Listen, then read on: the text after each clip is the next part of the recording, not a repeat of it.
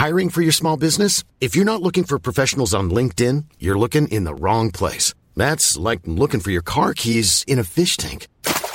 LinkedIn helps you hire professionals you can't find anywhere else, even those who aren't actively searching for a new job but might be open to the perfect role. In a given month, over 70% of LinkedIn users don't even visit other leading job sites. So start looking in the right place. With LinkedIn, you can hire professionals like a professional. Post your free job on linkedin.com slash people today. Millions of people have lost weight with personalized plans from Noom. Like Evan, who can't stand salads and still lost 50 pounds. Salads generally for most people are the easy button, right? For me, that wasn't an option. I never really was a salad guy. That's just not who I am. But Noom worked for me. Get your personalized plan today at Noom.com. Real Noom user compensated to provide their story. In four weeks, the typical Noom user can expect to lose one to two pounds per week. Individual results may vary. Planning for your next trip? Elevate your travel style with Quince. Quince has all the jet setting essentials you'll want for your next getaway, like European linen, premium luggage options, buttery soft Italian leather bags, and so much more. And is all priced at 50 to 80% less than similar brands. Plus, Quince only works with factories that use safe and ethical manufacturing practices. Pack your bags with high-quality essentials you'll be wearing for vacations to come with Quince. Go to quince.com slash pack for free shipping and 365-day returns.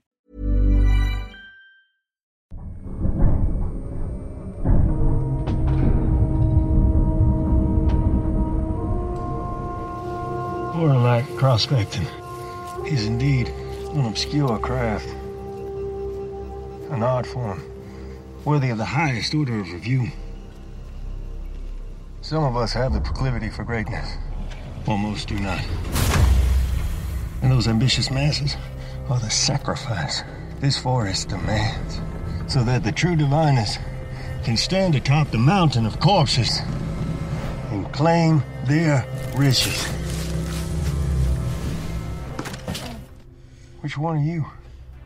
Are you one of the great ones? Welcome to Syndicate, a film and TV podcast. From our screens to your watch list, we gather to share and discuss your next favourite. Join us as we want you to spend less time scrolling and more time watching. And now, here's your host, Armand Haddad. Hello and welcome to another episode of Syndicate. I am your host, Armand Haddad. This season, we are shining the spotlight on art house films and the power of cinema within our lives. Today's focus is on the 2018 sci fi western Prospect by directors Zeek Earl and Chris Caldwell. To unpack this film, I am accompanied by one half of the film podcast, Cinebabble. Ken, welcome to Syndicate. How's it going? Very happy to be here. I'm happy that you're here, and it's a shame that your co host could not make it today, but you're here. I am here. My co-host Clint is notoriously shy uh, and often busy, but uh, he was he was excited for the invite. So um, it's the first time that we have guested on another podcast. So this is new ground. Well, I'm glad that you're here. So before we get into the film that you recommended, could you tell our listeners a little bit more about your show? Uh, sure. Cinebabble, uh, you know, it was just one of those things where we decided and we sit around and talk about movies so much. Why not do something about it? And uh, I had previously uh, been a movie reviewer at High Def Digest and at Blu-ray.com. So I've been around for a bit. And uh, I would always end up just kind of sitting uh, over evenings with my wife, and we'd be talking with Clint and his wife about whatever we ended up watching. And somehow that turned into a ridiculous list of Cinepun uh, podcast names, and we just decided to give it a try. And if you go back and listen to our first episode, it's it's truly awful. It really we had no idea what we were doing, uh, and so by now uh, we we have a much better uh, run of things. But we basically just open our show with what we've been watching, and then we dive into uh, sometimes some trailer talk, but mainly usually three kind of movie reviews, and we try to to cover the gamut. Clint's very much uh, an art house buff. Uh, I love art house films, but that's something where that's that's definitely his wheelhouse and probably only his wheelhouse. I can I can take an MCU film and, and be perfectly happy. Uh, so There's nothing wrong with MCU. and There's Absolutely nothing wrong not. with art house. They're two different flavors of the cinematic buffet, I guess. Yes. Another cinema pun. Yeah. So whose idea was it to start the podcast? Was it yours or was it his? it was mine. I was I was no longer reviewing, and so I was just bored, not getting the thoughts in my head out. And so we thought it would it would just be something that you know ten people listen to, um, but it's it's turned into quite uh, a little side project um, that's a, a bit more uh, heard and seen than we were anticipating or planning. So uh, awesome. at some point we started taking it seriously, and you know, it got better. Very cool. And now I have to listen to your first episode since you uh, pumped it up so much. Yeah, I don't know about that one. uh, awkward pauses. Yes. Got some feedback in the background. Exactly. Get uh, audio that sounds like we're recording in a garage. Just. Oh, that's amazing. Well, I hope everyone checks out your podcast, yep. Cinebabble, wherever they check out podcasts. So you recommended Prospect yes. for today, so we watched that. So I have to ask, how did you first discover the film Prospect? Completely by accident. Uh, we were uh, always looking for something that was a little less known. We like to cover things that, that people talk about, but at the same time, uh, we want to hit on and highlight some things that maybe people wouldn't find otherwise. And I, I think it was Clint that found it. I believe it popped up on Hulu and oh. he's a big fan of watching uh, low budget indie films just for those moments where you find those diamonds in the rough. And he instantly started texting me and and you have to watch this thing. Okay, sure. Um, and so that's we we stumbled across, uh, across it completely by accident, and then sort of fell in love with this thing and have shamelessly plugged it on Cinebabble ever since. I will say, um, I never heard this film. Mm-hmm. I know some of the actors um, mm-hmm. in this movie, but I never, it just flew under the radar. So this is like a true hidden gem. So I do appreciate you uh, recommending it today. And were you familiar with the studio that made the movie Dust before watching this? No, no, that wasn't something we were familiar with. And, and really, other than a short that this is based on and another movie I haven't been able to track down, this is really um, these uh, co-directors. It's, it's their first and as far as I know, only film at the moment. And I was I was first of all taken by the fact that uh, it attracted the talent that it has. Um, and there are some familiar faces, but even the faces that aren't familiar, uh, there's there's there's there's a level of uh, performance quality here that that really kind of grabbed me from the beginning. And then right. Clint and I are always a big fan of anything where they can take uh, a low budget, be ambitious, but somehow still understand how their budget works and where the limitations are. And they really crafted a story uh, that that sort of supported their limitations. And I think that's a big part of, of why it works so well for me. Right. And I do agree with that. Like when it comes to like these low budget independent sci-fi movies, you can either go one of two directions when you have like a big star attached to it. Mm-hmm. You can mm-hmm. either go the direction of like the Redbox scam movies where it's like Bruce Willis is in this movie or Nicolas Cage. and then you watch it and it's like, oh, they spent all the budgets just to get that name attached to yeah. it. And everything else is like cardboard sets, bad acting, bad special effects. Yes. Or you can have a movie like Prospect where Pedro Pascal is attached to it and he's like giving it not his all, but like quite a bit of his acting chops is being on display uh, in this film. And I was like, whoa, he really this, believed in this project. Yeah, well, and that's something where I'm sure they had a, a pretty substantial and well received short film. And I, I would imagine just being able to show that to different people uh, got people excited at the idea of what this could be. I, I think their mm-hmm. budget is still under five million, which is, you know, a, a solid indie budget. Mm-hmm. But it's something where I'm sure just having that kind of proof of concept they could show uh, an actor or or different things like that really helped bring some talent together. I think at the end of the day, uh, Hollywood and and its actors get a bit of a bad rap for uh, sort of being out for the next check. And I really think the check is probably nice, uh, but you can see with a lot of, of actors that really they want substantial projects under their belt and they want to be able to be proud of the things they're doing. And right. so uh, this this just feels a lot like that. This feels like something where people really bought into the vision of it, and it was it was less about the money and more about them. Oh, I can do that in twenty or thirty days. Sign me up. like I just think back to like I do I do agree with you. Like I think a lot of actors are artists at heart where they want their body of work to be you know they want to be proud of what they're what they're making. I just think back to like the 1980s which i feel like this film is heavily inspired from. Mm-hmm. i just think back to those like b movies where they get like an aged actor way past their prime uh, like cameron mitchell for example where they just have the name star power and he's just like yeah just give me the money. I'm just gonna i'm not gonna stand for this movie. I'm just gonna sit down Got to pay my mortgage. Right. So, okay. So we danced upon the the the plot. We danced upon prospect. So before we go any further, listeners of the show know what time it is. It's time for some elevator pitches. Please stand clear of the closing door. So for those that don't know, if you're going to sell a movie on a friend, you really only have 60 seconds to do so. So Ken, here on Syndicate today, we're going to simulate that by putting 60 seconds on the clock. I need you to pitch me prospect as if I've never seen it before Love within it. one minute. Okay. Are you ready? I am prepared. All right, you're probably going to have to cut me off. okay, we're going to start in three, two, one, go. Prospect is that movie that uh, makes you believe in movies again. It's something that you feel like somebody really had an idea as a child uh, in their backyard, and they're like, "Oh, this this is my story. This is what I want to make." And they, over the course of of several years, just assembled the pieces together to realize their vision.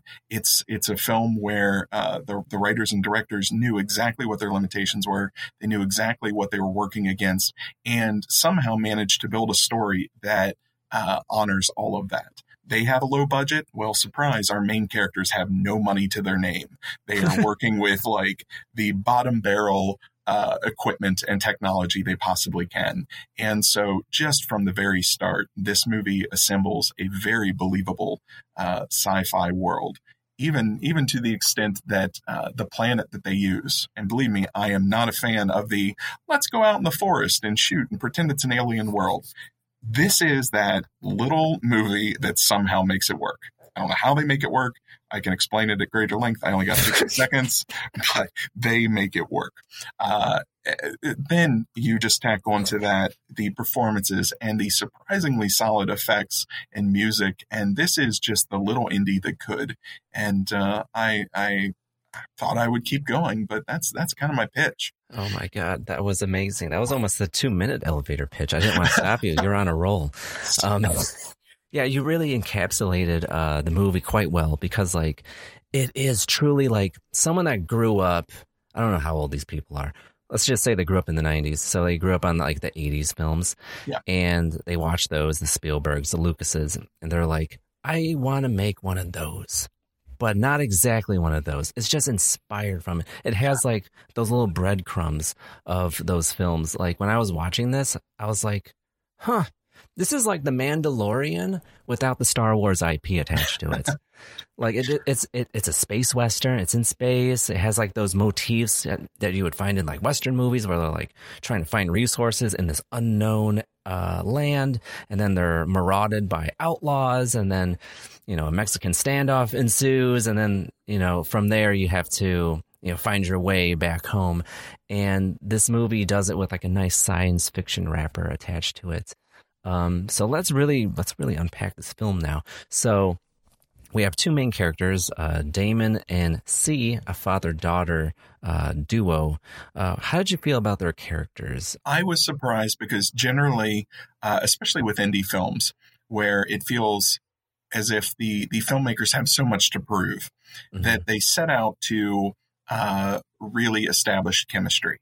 And I think a lot of times in indie film, in, and in really in any film, that that desire to establish chemistry is well intentioned, but it can also immediately make someone feel like a character.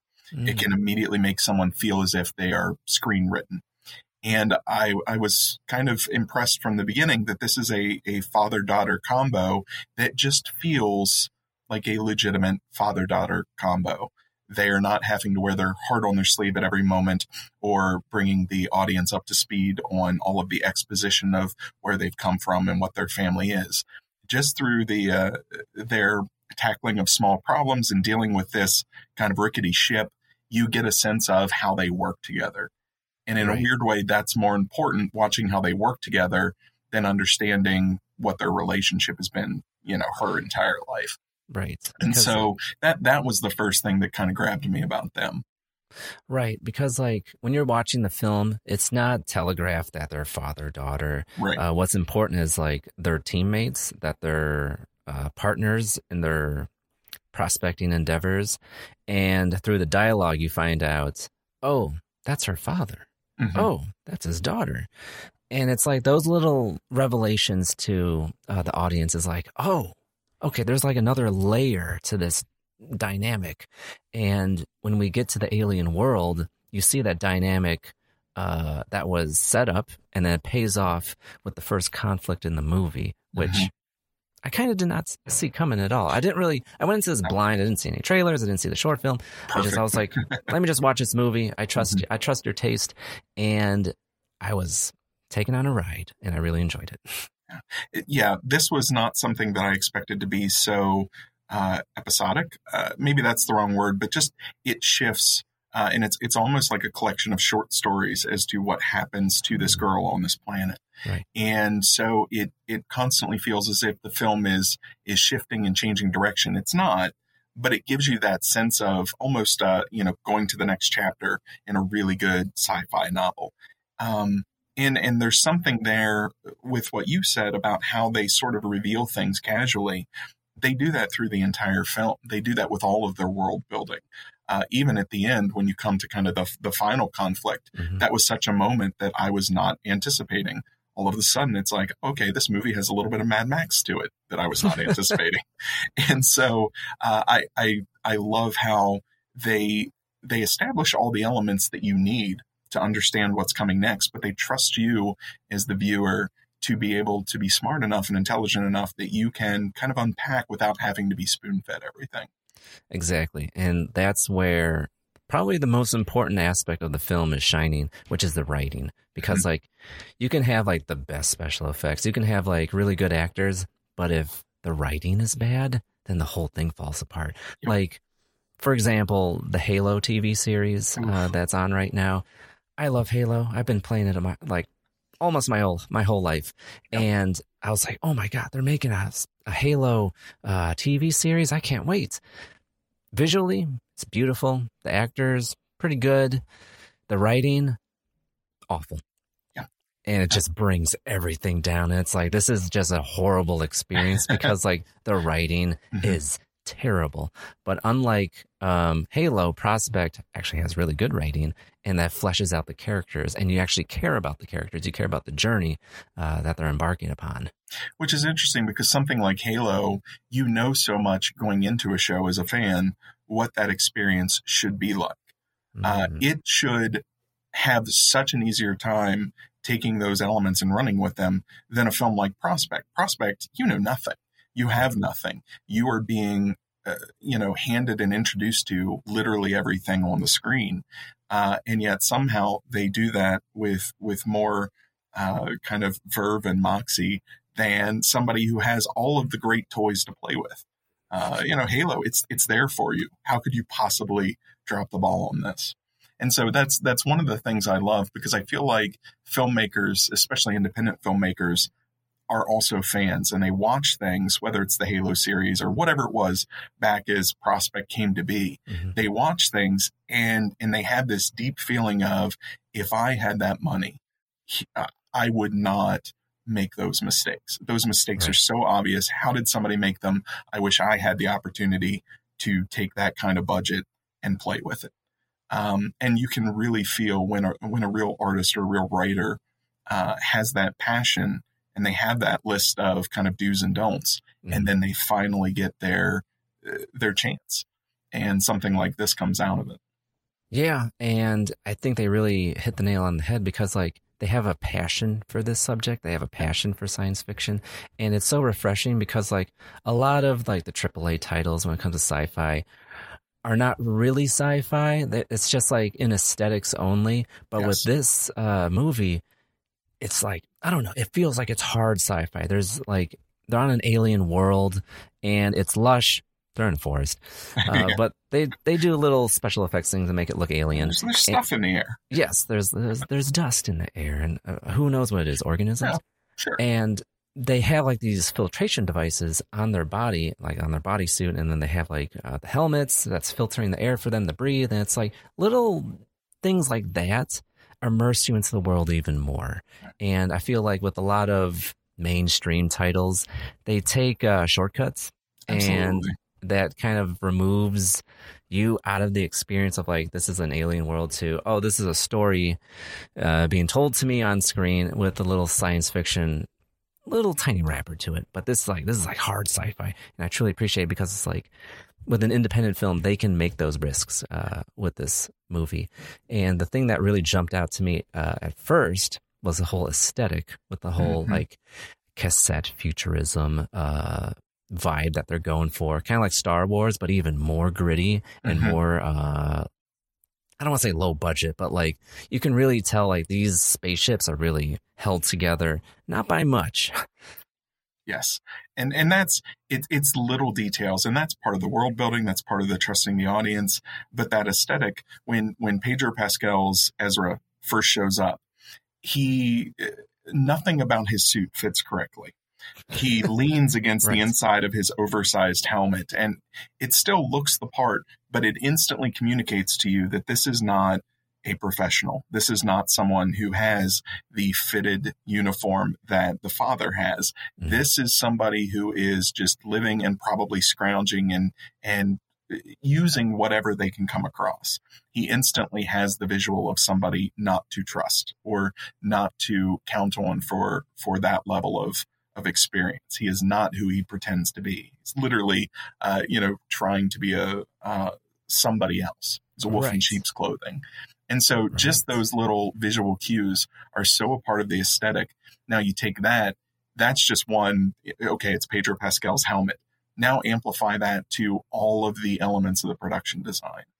Um, mm. eh, there's there's such a confidence in allowing things to not fit right or not look right or not look expensive or not look great on screen because mm-hmm. they know that it's going to read the way that they want it to read and everything is going to serve that story and that's this is this is such a great uh, marriage of aesthetic and storytelling uh, Right. and it's it's not something you often see even in you know large budget sci-fi Mhm. where they should have a, a little bit of an easier time being able to pull that off Yeah, I like how you put it because like it is this perfect union between the art direction and the storytelling because like they do complement each other.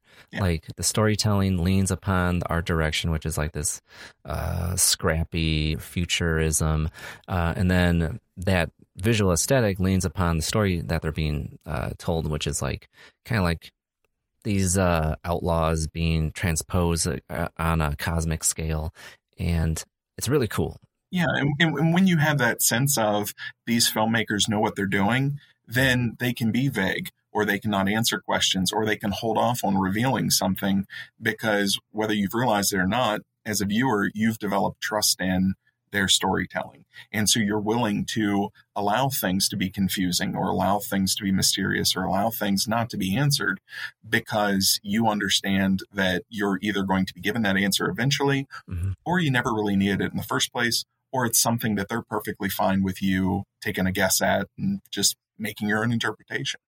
Uh, and I just I love that feeling of filmmaker confidence, not arrogance, but confidence that comes through. It's like this is my vision, and I'm not going to compromise on it. Yep. I truly, I truly respect that because, like, if you had more cooks in the kitchen, probably there would be changes here and there. You're not going to get like, you know, the, what prospect is, which is kind of rough around the edges, but like they embrace that. Like it's it's it's so great. To, it's so refreshing to see it. Not everything has to be polished. Not everything has to have like 15 writers attached to it. It's Yeah. just it's a simple story, and you see the acting and the aesthetic uh, brought to life on screen. So let's talk about the special effects uh, in this movie, which really surprised me because like it's an independent film, and yet the special effects, specifically the practical effects, are really really good. I don't know what's a model, what's CGI, and you know what? It doesn't matter because like it all flows together so perfectly. I'm a I'm a big fan of anytime something alien really feels alien, mm-hmm. uh, where it's not humanoid or it's not. I mean, there's there's no aliens to communicate with, uh, at least as far as this story is concerned. But there are creatures on this planet, and uh, in a, in a very slow and subtle way, you you come to understand the biology of these creatures and why they're so important to these prospectors, uh, essentially. And uh, they don't pay it a lot of mind, other than where it really affects the story. And even that gives you the sense of, uh, oh, okay, this is something these these characters are completely familiar with and used to. This is just another part of their world. And that's that's the thing I loved about all of the special effects. Nothing at any moment stops somebody in their tracks and makes them drop their jaw and just, oh, what am I looking at? They've seen this stuff. Uh, they they know what this stuff is uh, they're they're not surprised by any of that, and so you really have the opportunity because the effects are presented that way to allow the characters to just react to each other and react to the circumstances or the danger or the conflict. And so even there, here these these uh, visual effects are constantly serving the story. Everything is in service to story and character. And right. um, I love that. That that again goes back to that confidence. I can mm-hmm. put something on screen, regardless of whether it's practical or CG or uh, just little dusty bits floating in the air, and I I I trust that that's going to communicate to you that this is an alien world, and they need these helmets, and they you know et cetera et cetera et cetera. Uh, I just right. It's it's one more element that seems to be in balance or in, in equilibrium with these other elements that in other films might be in competition. Right. Like when I was watching this, I was surprised they chose a forest as their backdrop for this alien world because, like, a lot of independent films default to using forests uh, because it's an interesting setting to be in. You don't have to put any money into it. It's kind of a production value by doing nothing. Um, and then when it comes to science fiction, I was thinking like you know, bigger movies like Interstellar, for example, where they go to like Norway or Iceland, kind of like it's on Earth, but it's like so alien looking because it's so barren. And how we know planets mm-hmm. in our solar system is that they're barren. Uh, so when they drop on this planet, and then you see like the lush, almost jungle esque forests uh, that they're trying to find these uh, minerals, I was like, oh, there is life on these planets. It's not like this barren world. Oh. It's like filled with like plant life and vegetation. And when they finally dig into the dirt to find these minerals, like you said, it's not over explained. There's no exposition dumps. Like there's this sense of ambiguity with everything, even like where they come from, where they're going, what their mission is, what exactly they're doing. It's not really told to the audience because ultimately that doesn't matter it's the conflict and the interpersonal relationships on screen that really matter. Yeah. Well, and it's it's using the forest in a way to their advantage. It, it reminds me. I know people have hate for Return of the Jedi, but uh, George Lucas and the team at the time made a really smart decision. They didn't just go into a forest; they went into a forest of redwoods, mm-hmm. uh, which, yes, maybe in California they're a little more familiar with, and maybe they went to as kids the rest of the planet is not used to enormous giant trees. Right. And so putting that on screen automatically feels alien as opposed to any other forest where it just looks like somebody is uh, trekking out, you know, back behind their house. Uh, and, and it really starts to feel that way. Um, it, it really takes a lot to make a forest interesting. You have to have an eye for not just shooting in the woods, but what locations are you using in those woods? Right because like I've seen many low budget movies, asylum uh, films, and a lot of them default to the forest. But uh, Prospect, like there are some clunky scenes here and there, but the majority of it, you forget that they're in like a forest because of the color grading, the special effects, and also the shooting style of the direction of how they're shooting these characters and like the camera angles. Like it's it's very well done. Yeah. Well, and and you mentioned uh, yes, this is by no means the perfect film. It's not like they have achieved water into wine on five million bucks here. Um, there there are moments where you can feel them bumping against that edge, um, and and that's just something. In, a weird way, and that's something about all independent film, the occasional reminder that they did not have what large studio productions have Mm-hmm. almost makes it feel uh, more impressive. Going back and watching something like John Carpenter's Thing, or or these uh, you know creature features that really leaned in heavy on on practical effects. You watch them now, and even at the time, not everything in the thing works visually. Uh, but you compare that to the new version where they just took and put a layer of CG over everything and it loses the weight and it loses that groundedness and you lose that sense of here are not to suggest CG artists aren't artists, but here these artists on set are providing something for these actors to to interact with Right. and they're not just going to rely on it being added in later.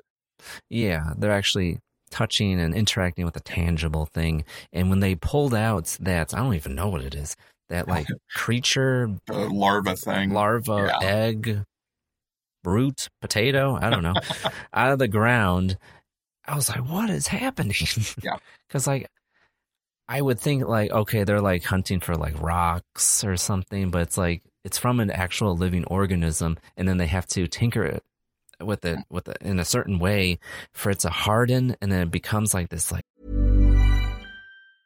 Ryan Reynolds here from Mint Mobile. With the price of just about everything going up during inflation, we thought we'd bring our prices down. So to help us, we brought in a reverse auctioneer, which is apparently a thing.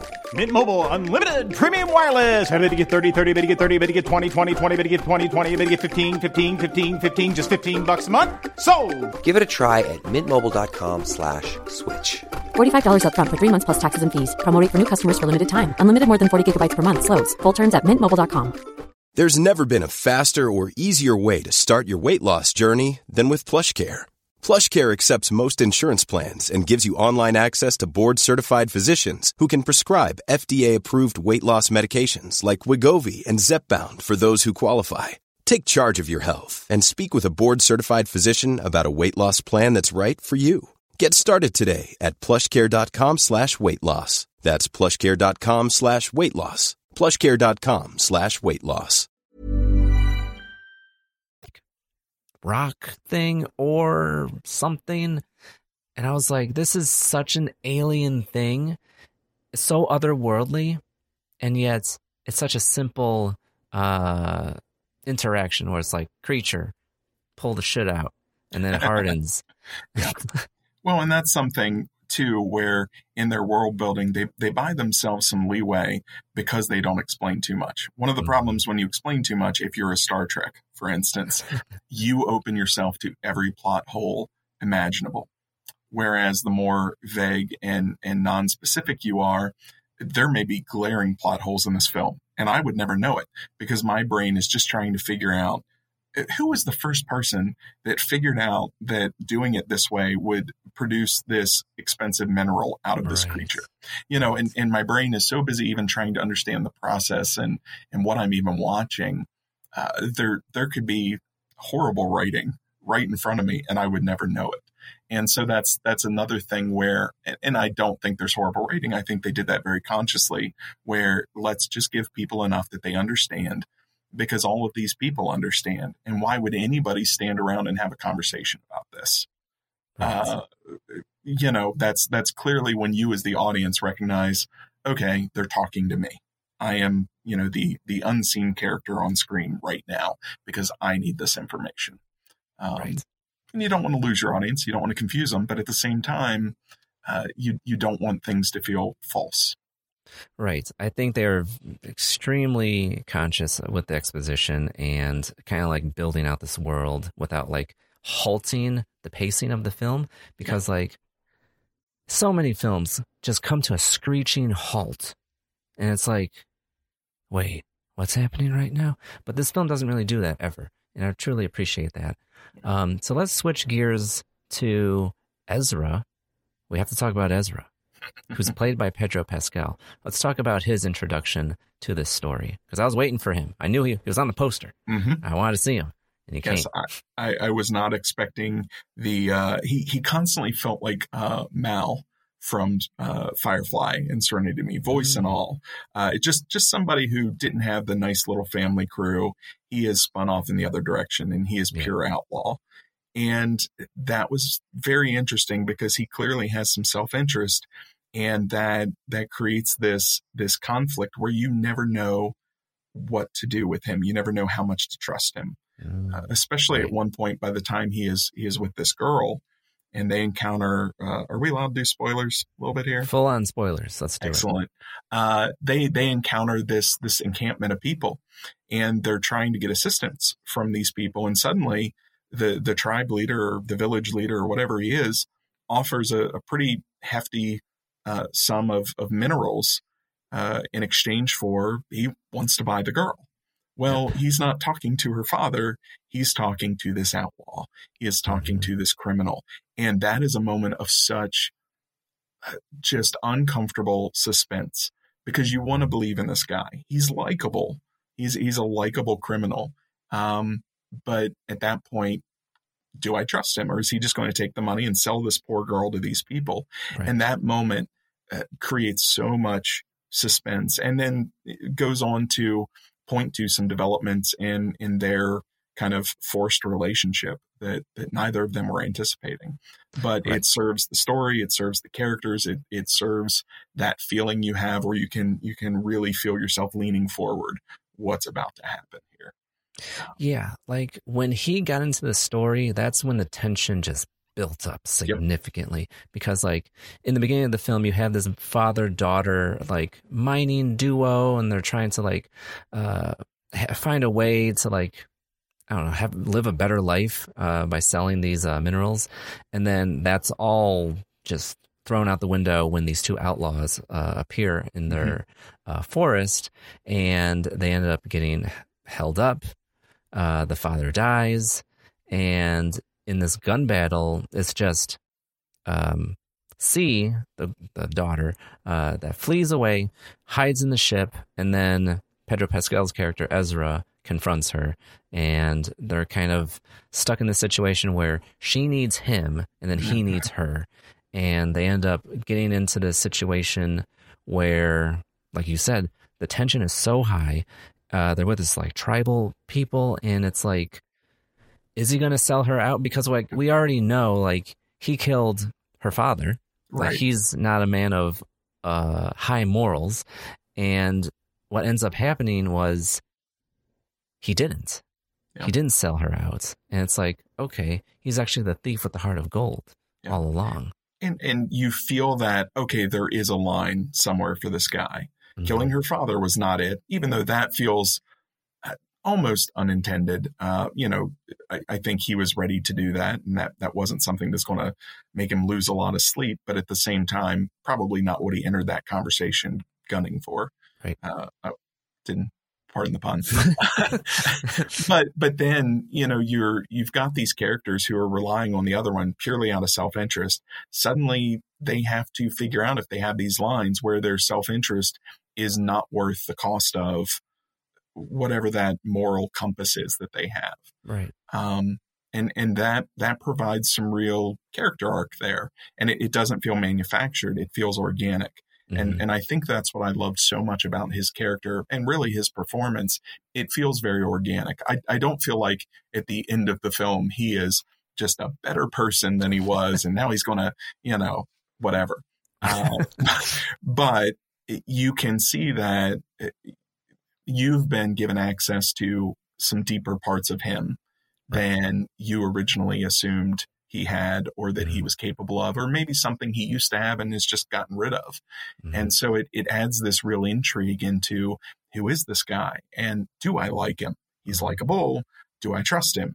He seems trustworthy. And it almost puts you in the exact position of, of what she's going through, you know, minus the fact that she's also grieving her father and genuinely scared for her life. Right. Like he's not a cardboard cutout. He's a very complex character Yeah. and he's very well written and it really shows because like like you said, everything is earned in this film. Like nothing is just like, oh, and then he becomes a he's a great guy and it's like no, like he de- he's definitely a man that's has probably deep rooted issues, but he also wants to help this girl out and also help himself out uh, in, in doing so. So it's it's it's just very interesting, like the predicaments that they get in, and they have to rely on each other Yes. to get themselves out. Okay, so since everything is ambiguous in this in this uh, film, in the beginning when uh, Ezra confronts C's father, uh, Damon, Damon, I thought I thought it was a lie. I thought he was like, "Well, I'm here, and there's there's other miners too, and like there's this whole band of, you know, I, I could take you to the queen uh, of this like hive of like creatures, and then you know there's a lot of money to be made there, and I can help you out. I can lead you there." I thought he was lying. Yeah. Uh, apparently, Yeah. he wasn't. There was there was actually another mining group there. I don't know if they're affiliated in some way, um, but they ended up being an issue um, Mm-hmm. for C and Ezra. And I was like, "What is like you said, Mad Max? Is our Mad Max people coming in all of a sudden?" Now, have you had a chance to watch this twice yet? No, just one. it's time. really really interesting on the second viewing and it's not a movie that requires a second viewing but it's a very different experience the second time through Mm, uh, because knowing the father isn't bluffing gives you a, a different understanding in that moment of how much his daughter is valuable to him it's not even a, a ploy to save his life he is is is so uh, concerned about her well-being and her survival that he's willing to not bluff at all and, and give up exactly what the game is because that's more important to him than seeing anything happen to her. And so suddenly his death takes on a, a much more resonant uh, meaning. Uh, the fact that, that Ezra's partner is faceless and silent mhm. and really foreboding takes on a whole other meaning because, okay, now I'm wondering how did he end up with this, this person? Because I think very clearly if he had died and it was the whoever that faceless partner is, Yeah. had he had the girl, he would have sold her in a second. And so, how Mhm. did these two guys come together? Did they come together out of necessity, much like he and the girl are coming together? And so, going back Hmm. through with what happens, it it just uh, slyly enhances all of those little character beats, and it it changes them, um, and it allows you to interpret them in different ways. It makes it, a, I think, a much richer uh, character piece the second time through. The first time through, it's all yes, the character stuff is there, but it's a lot of world building and, Yep. and figuring out where it's going. And uh, the second time, you just get to sit with Ezra and see and and really understand kind of what they're made of. That is such an interesting uh, thought experiment that you just said. With so in that initial conflict, in that initial standoff, um, C's father gets killed, Mhm. and he takes out the faceless, foreboding guy who looks like Darth Vader uh, with a huge, giant minigun. Yeah. Um, if he were to survive, oh, 100%, he would have sold her. And I don't think it would have even gotten that far. I think it would have killed her uh, in the ship, Yeah. to be honest. Well, and that's something where did he shoot at him first because he has the bigger gun, or because he recognized that he's actually the bigger threat to his daughter? Um, right. Because you know- like, before that, he was uh, he told his daughter, aim for the big one. Yep. Because he's not talking. At least this other guy will talk and reason. And, you know, I feel like we have a chance with him. Mhm. That other guy is creeping me out. I, I do not trust that guy. It's like Um, the Terminator. Yes. And, and so even there, uh, as desperate of a financial situation as they're in and, and things like that, his primary focus is his daughter. His primary focus is his, his family unit. Uh, and even then it's, you know, at his own expense. Uh, he's much more worried about her than himself. Yeah. And that is even set up earlier because like when they got to the planets, he said, You have the better filter. Mhm. So and I was like, Oh, he cares about his daughter so much that he's giving her the better equipment because like who cares if he dies? Like now, on the flip side, he's live. he's so busy protecting her, he's almost sheltering her a little bit. He has Mm-hmm. trained her on all of these different things. He's trained her in, in all of these techniques and the job and and how they make their living. But then when it comes to her holding a rifle, you can tell this is not a girl who has been taught how to hold a rifle. Probably Mm-hmm. because her dad didn't want her to ever have to eh, to be in that position. And so his love for her is also part of what makes them a less effective duo initially in a gun battle because Mhm. she's at a, a pretty severe disadvantage. That's not his fault, but it's just it's one of those you you start to interpret and pick up on possible character dynamics. And I love when a filmmaker does that because that allows you to project onto the characters what's important to you. For Right. me, you know, the family unit is is a big uh, soft spot for me in movies, and so that's what I project on this movie. It makes me fall in love with it more. Is that what they intended? I don't know, but it's how I'm taking it, and so it's almost like the movie becomes mine in a very personal way as I'm watching it because they've left so much room for me to inject myself and my sensitivities and and my needs into their story. I think it's totally intentional because, like, the way the actors interpreted these characters, it comes out in the body language. And you picked up upon that uh, with C's character, how she handles the rifle, how she handles the pistol. And that completely went over my head. But, like, you picked up on it. And now that I'm looking back at all those scenes where she's handling the firearm, yeah, it's totally not like eloquent. It's not like trained. It's, it's like she doesn't know what she's doing. She's just pointing the gun at uh, the enemy and hoping that it, it hits them. you know i'm not i'm not some super uh, you know cinematic sleuth. I didn't pick up on that the first time. Uh, that's that's the joy of kind of going back to these movies. Um, and and there's so many good films that do that. Um, i don't know what your reaction to power of the dog was if you saw it but clint and i that was one. Clint really liked it. Um, i liked it by the end but he had already told me go back through it again after you finish watching it because the second time is very very different and sure enough, I, I had a much fuller appreciation of that movie after the second time. Clearly, we don't, you know, have time to watch every movie two, three, four times, and I don't think Transformers: Revenge of the Fallen deserves a fifth watch. Maybe A just fifth maybe. watch. oh my god! But uh, you know, when you have the opportunity to do that, I think really great films uh, continue to uh, educate you and, and invite you in more than you could have possibly picked up on the first time. Right. And I actually haven't seen The Power of Dog yet. I'm a big fan of Benedict Cumberbatch. Mm-hmm. Um, I just find it interesting that Clint was like, "Oh, I loved it," and you're like, "I liked it by the end." yeah, Clint Clint has a much easier time with anything independent because if they are doing something weird, as long as they have engaged him, he's in for it.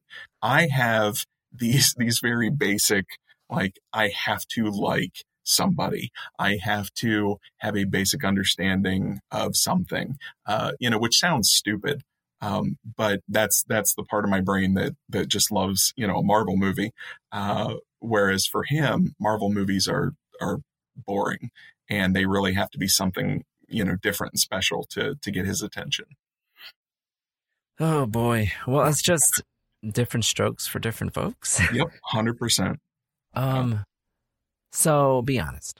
Mm-hmm. How many times have you seen Prospect? Because like when you pitched this movie to me, Mhm. you're like, Clint and I are just gushing about this film. We Mhm. love it so much. How many times have you watched it? I have probably watched this movie at least ten times. Ten times. This is this was my movie of the year or second uh, in 2018, uh, and continues to be something uh, I've watched at least once a year. Uh, during COVID and all of the lockdown, that was one of my uh, just uh, therapy movies, I guess, where when things were seeming just really bad and and all of that. That was one of the movies I would go to because those characters are going through the same thing. I realize now. I'm I'm very basic at my core.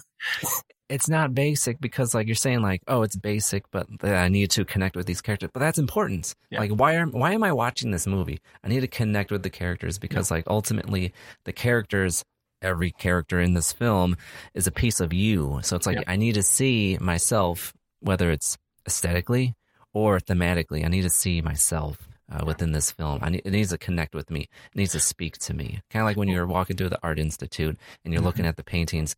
Is this is this painting speaking to me? So that's what the film does. Well, and that's the interesting thing about you know the elevator pitch that that you do. It's it's one of those things where I there are very specific people I would never pitch this movie to because I know they would not enjoy it at all because they don't enjoy that process. And that doesn't make them wrong. That doesn't make them a lesser film fan. It's just they have different tastes. They have different things they respond to.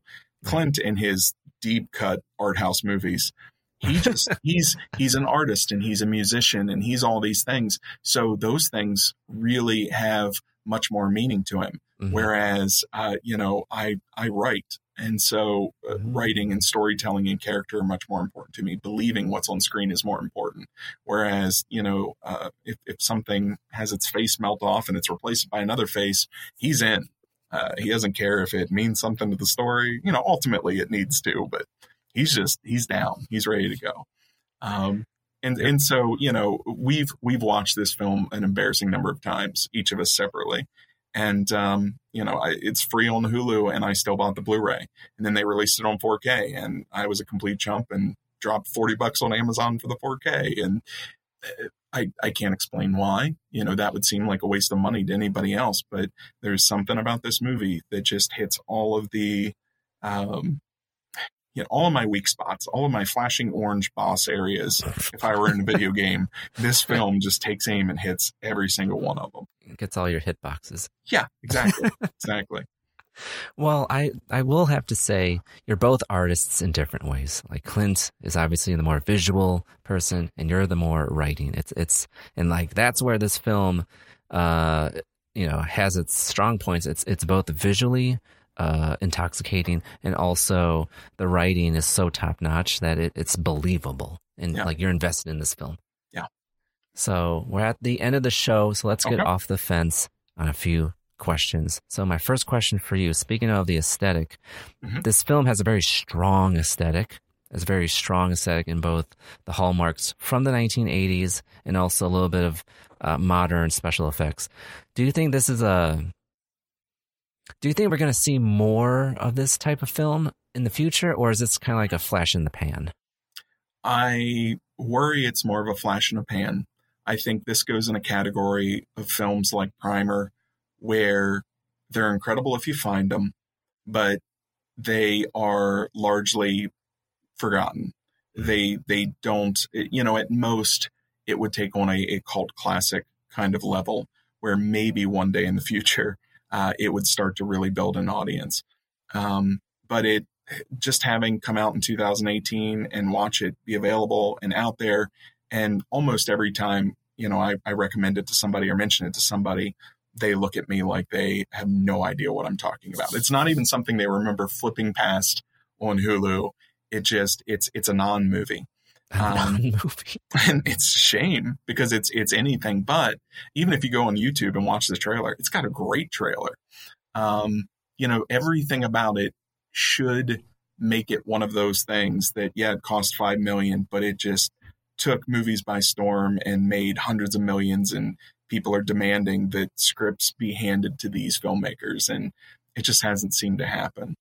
Um, I hope it does. I man, I hope it does too. I am very interested to see what their next movie is eventually, and if this was just a not a fluke, but just there was so much passion in this that it it basically got everything that that they could put into it. And their next movie, I I hope it means as much, uh, and it and it has as much to it. So my follow-up question for you, say this isn't a lightning in the bottle movie. Say mm-hmm. this is not a project of like the right people at the right time. Do you think this would have translated well? Say they're like, we're going to make a TV show and really uh, expand the lore of like this world. Mm-hmm. Would you be interested, or do you think that would yes. be ultimately not good? I would be cautiously optimistic because again, anytime you take something that I feel is complete and you decide that it needs expanding. Breaking Bad's a perfect example.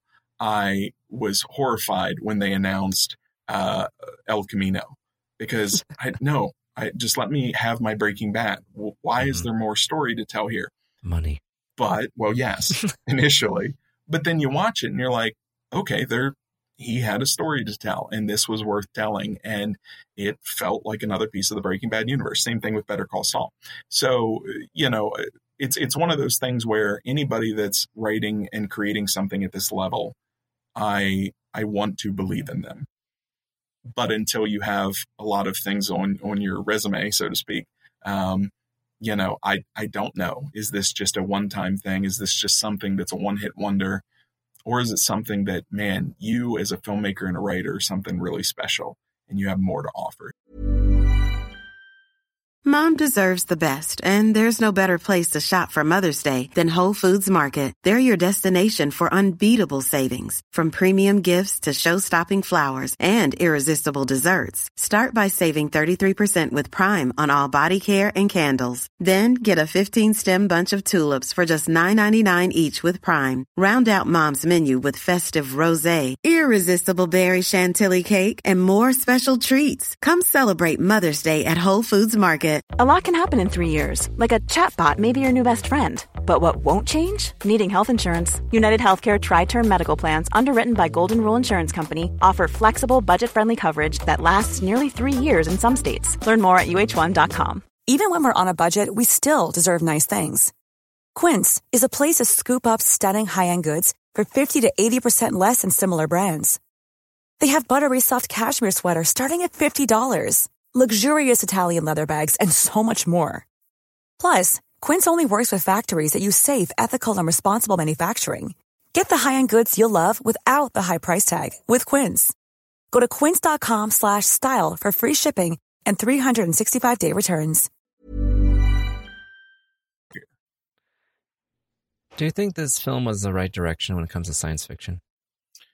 I one of the things I love about science fiction is it's such a multifaceted genre. Mm-hmm. It's something where you can have your really highbrow alien high technology sort of film and you can make it work and you can have the complete opposite of that which is this which is your bargain bin you know western where it's mm-hmm. just people out in the far reaches of space hobbling together whatever they can find or cobbling together and um, so I, I want to see more movies like this, but I hope that sci-fi as a genre never becomes so specific that you can't both have a Star Wars and a Star Trek and a Prospect and a 2001. Mm-hmm. All of these things can exist and, and I think find a fan base. I think, um, I don't know what it is. This has Firefly and Serenity vibes mm-hmm. uh, at different points. And maybe it's just space westerns. Maybe the world is just not ready for space westerns yet. But you go back and right. you watch A New Hope, and A New Hope is a space western. Um, and it so I, I, think these things have been there a long time. I, I just think that it really comes down to are they on the cutting edge? Do they get the attention? Do they come out at the right moment? I haven't looked at it. I would love to know what came out at the exact same time as this, because I would imagine there were probably several movies that came out the same couple of months that Prospect appeared, right. and they drew all the attention, and this one just kind of flew under the radar. Right.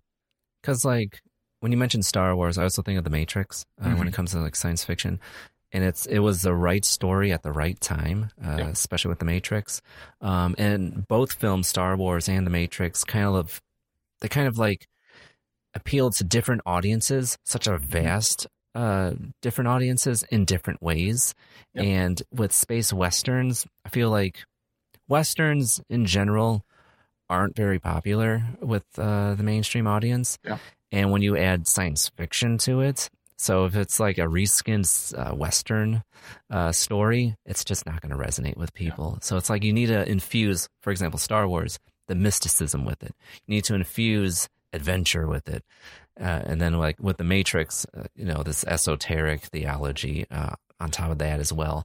And then it's what's happening in culture at the time. You take something like Star Trek. Star Trek has been enormously popular at times and enormously unpopular at other times. Mm-hmm. Then you go and you look at that compared to history. Okay, when the original series came out, you're right in the middle of the Cold War. It's a very scary time. Here's this sci fi story of hope and optimism. Right. Then things kind of settle down. Star Trek dies away. Then when it comes back with Next Generation in the movies, it's right there coming out of the 80s into the 90s again you know the world feels unsure and, and what's the future going to hold? And so suddenly here's our story of hope and optimism again. Mm-hmm. right now you see this resurgence of star trek. Why? Mm-hmm. because it's a dark time things are very divisive and here's this story that has the audacity to suggest that maybe we as humans can get along one day. And it just you know what i mean? It's yeah. it's a pipe dream maybe but it's it's therapeutically psychologically what we need right now mm-hmm. when things seem dark you drift towards lighter stuff prospect is a very dark movie uh, and so maybe it just came out at a time that people needed hope and optimism um, Uh, Who knows? Interesting. Uh, all of those things, I think, weigh in on on whether a film soars or, or just sort of disappears. Yeah. Yeah. I mean, I personally like the the darker stuff, the gritty, Yeah. the gritty stuff. Uh, makes it makes you really appreciate um, the moment more, and it's kind of like a reminder of like this is not what you should strive towards. Um, so with these filmmakers, I would love to see more films from them. I would love to see not not exactly a continuation of this story, but like another story set within this aesthetic, set within this world. That would be awesome if they had like a brand that they can play around with. Like this is a solid start to that brand. And I would be much more interested in that than the further adventures of C. Um, I'm I'm okay with not knowing what happens when she grows up. I'm you know I'm I'm good with where the movie leaves us. But this world intrigues me. These characters intrigue me. The the different uh, you know factions and and things like that. Um, which really it's just what happens to people when they are left in desperate situations. It is sci-fi, but everything it draws on conflict and, and interactions and, and all of those things are all things that, that we can experience in culture today. So it's not alien in what its humans are going through, um, Right. just what they're possibly encountering. Uh, and that's that's the best kind of sci-fi to me. Sci-fi is is usually futuristic, um, but at the same time, it's commenting on who you are and where you're at right now. hmm There's this level of uh, humanism injected Mhm. into these stories. I truly Yes. appreciate it. So safe to say this a, this was a strong opening for these directors. I think so. it scares me a little that it's 2022 and I still haven't seen something else come from them. Um, Oh yeah, it's been four years. yeah. Well, COVID, you have to subtract two That's years from every estimate because, oh yeah, those two years existed. Right. Like I'm always like a year behind in like my mental notes. I'm like, yeah, it's 2021. Oh no, it's not. Well, and imagine years from now when we're looking back at the movies that came out 2020, 2021, Mhm. it's going to be a lot of why does this movie feel this way? Oh, yeah, it was made during a pandemic when everybody, once the cameras stop, are throwing on a mask. That's probably a difficult Mhm. scenario in, in which to make a movie. Right. It's not ideal. It's No. psychologically damaging as well, probably. So my final question for you: Would you recommend Prospect to a friend? No, yes, I, I would definitely. Uh, you know, if I haven't gushed about it already, uh, this is one. Even even though I said before, you know, I know people I wouldn't recommend it to. That's disingenuous. I know people that I would warn you may not like this, Mm, but okay. I I have been kind of a, an unapologetic cheerleader for this movie, just about to anybody that'll listen to me. so yes, yes, especially if it was a friend, uh, I would recommend it to them. Not an enemy, because I would recommend terrible films to them. Transformers: Fallen Kingdom. There you go. Perfect, perfect. I would recommend it too, with an asterisk, and that Mm-hmm. disclaimer has to be: Do you like sci-fi? Yeah, Do you like for sure. films? Do you like new storytelling? Do you like something that's a little bit strange? Then you should check out Prospect. Everything you just said was the best elevator pitch you could possibly give to Clint. as soon as you said, "Do you like something strange?" Clint would have been right there. Boy, yes, I do. Show me prospects. Yep, exactly. awesome. Okay. Are you ready to close this out, Ken? I am. This has been good fun. I really appreciate it. Um, would love to have you on Cinebabble sometime. Uh, we haven't had somebody guest, uh, but this was a really easy process. So um, I really enjoyed your thoughts, and you've got some really good insight and perspective Oh, thank uh, you. on, I mean, in this case, you know, something I love. So Awesome. Well, you know, just uh, send me a DM and we'll make it happen. sounds good. I like it. So that's it for this time on Syndicate. We hope you enjoyed yourself. We've been talking about Prospect. Please check it out where it is available. And before we go, thank you so much, Ken, for coming on to Syndicate. Thank you for the invite. It was a really good time. I really enjoyed talking to you, and an hour just disappeared. I can't believe we've been talking for an hour. That's what happens when we talk about great cinema. That's Time true. flies. I love that. And hopefully, uh, if you were to come on again, maybe Clint's will come out of his shell and join Yes, us. I, I think he will. I think I can uh, persuade him. All right. If you'd like to hear more of Ken, please head over to cinebabblecast.com or search Cinebabble on your favorite podcast app. But if you'd like to keep this conversation going, please add us on your favorite social media platform at Syndicate. That is Syndicate on Instagram, Twitter, and Letterboxd. or join the Discord server where you can catch myself along with other podcasters and listeners talking about this film and others at syndicate.com forward slash Discord. Until next time, stop that scroll and spend more time watching. Goodbye.